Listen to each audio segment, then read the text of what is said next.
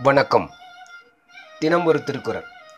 அதிகாரம் முப்பத்தி இரண்டு இன்னா செய்யாமை. குறள் எண் முன்னூற்றி பதினெட்டு. தன் உயிருக்கு இன்னாமை தான் அறிவான் என்கலோ மண்ணுயிருக்கு இன்னா செயல். பொருள். பிறர் செய்த கேட்டால் தான் துன்பப்படக்கூடாது என்று அறிந்து வாழ்பவன் தான் செய்யும் தீமையால் பிற உயிருக்கு துன்பம் விளைவிப்பது ஏனோ? விளக்கம். துன்பம் செய்யாமைக்கு வழி கூறப்பட்டது.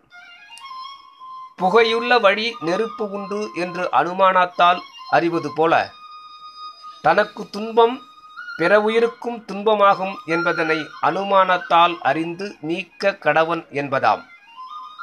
அங்கனம் நீக்காதவன் அறிவின் வழியோ அறத்தின் வழியோ நில்லாதவன் ஆவான் என்பதனை விளக்க என்கொலோ என்று கூறினார். மண்ணுயிர் என்றது தன்னை போல் நிலைத்து வாழ வேண்டிய உயிர் என்ற பொருளது.